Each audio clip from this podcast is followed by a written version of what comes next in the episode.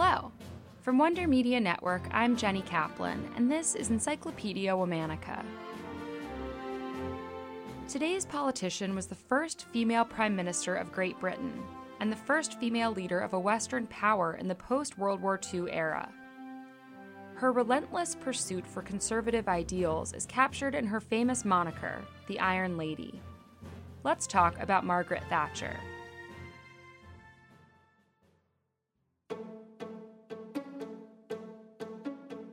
Margaret Hilda Roberts was born on October 13, 1925, in Lincolnshire, England.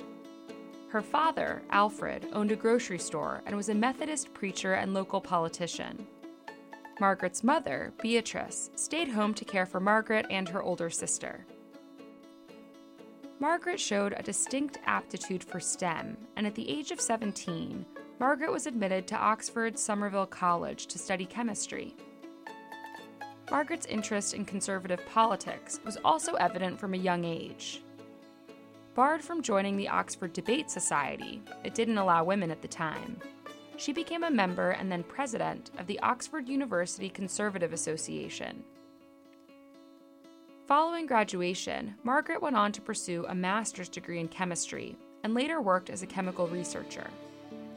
She also attended law school and was admitted to the bar with a specialty in patent and tax law. When she was 23 years old, Margaret was selected to be a Conservative candidate for Parliament.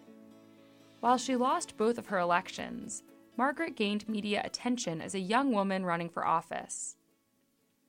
A few years later, in 1949, she met Denis Thatcher, a well off businessman and decorated World War II veteran.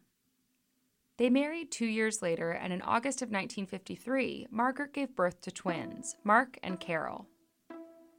After several failed attempts, Margaret was finally elected to Parliament in 1959. In 1970, she was appointed to the cabinet position of Secretary for Education under the Conservative Prime Minister Edward Heath.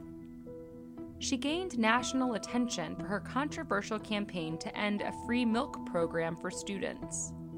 She argued that the money being used for the program could have more substantive effects elsewhere, but the tabloids had a field day, calling her Thatcher the Milk Snatcher. It caused such backlash that her husband recommended she retire from politics.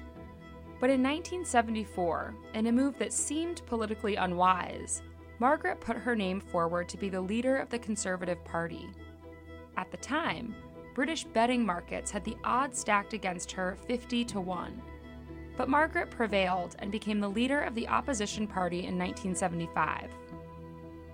For the subsequent four years, Margaret served as the figurehead of the Conservative Tory party, butting up against the Labour Party that controlled Parliament.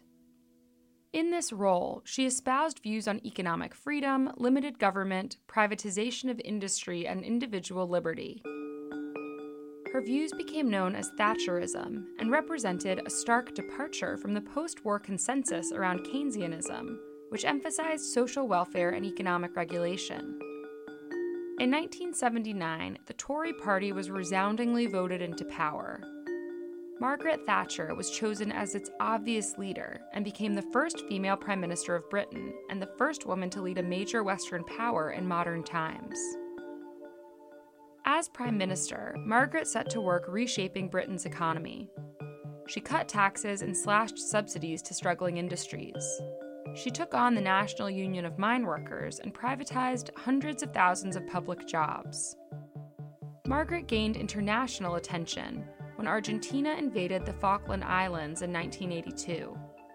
British colonizers lived on these remote islands, long claimed by Argentina, Negotiations over the islands had been dragging for years, and finally, the Argentine military decided to take the Falklands by force. The US and other allies pushed for talks, hoping to ward off bloody conflict. But Margaret was uninterested in a diplomatic solution. Instead, she ordered a Royal Navy fleet to the South Atlantic.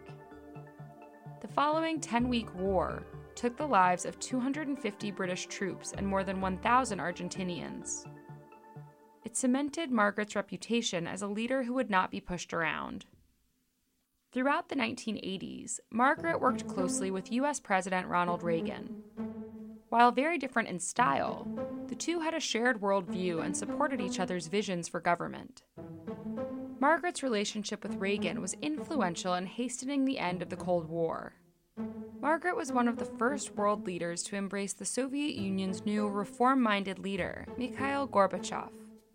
She helped facilitate conversations between Gorbachev and Reagan, including the summit in Reykjavik, Iceland in October of 1986.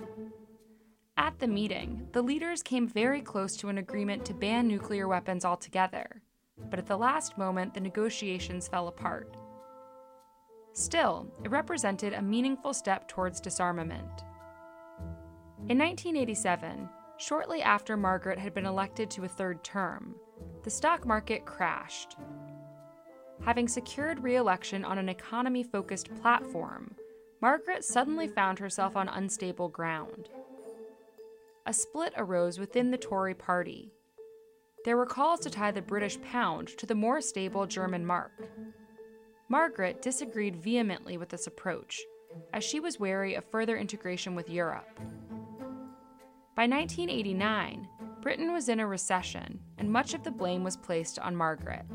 By November of 1990, many of Margaret's original cabinet members had abandoned her, and the Conservative Party moved to put a new leader in place. In the first vote, she fell short of the necessary majority needed to prevent a second vote.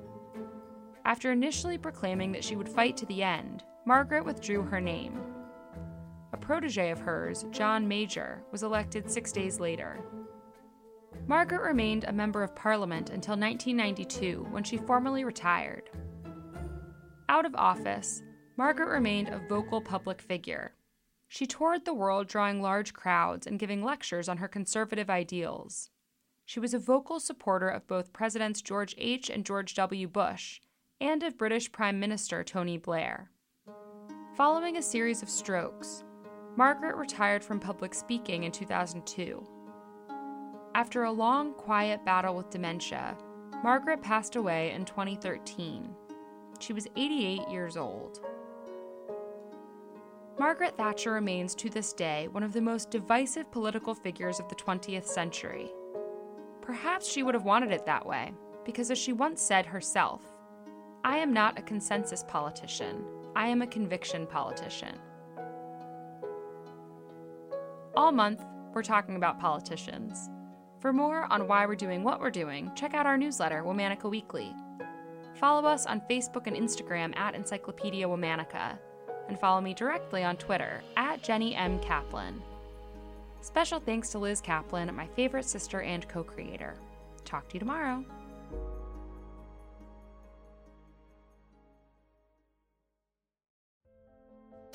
Before we go, I want to tell you about another show I think you'll like. Change Lab is a long form interview podcast that explores the transformative power of creativity, hosted by Lorne M. Buchman the show is produced by Art Center College of Design, a global leader in art and design education. Change Lab tells extraordinary true stories about regular people living their life through the lens of creativity. It just began its seventh season, which is dedicated to amplifying Black voices in a conversation around creating concrete, measurable actions toward a more diverse and inclusive art and design community at Art Center and beyond. Subscribe, listen, and enjoy Change Lab wherever you get your podcasts.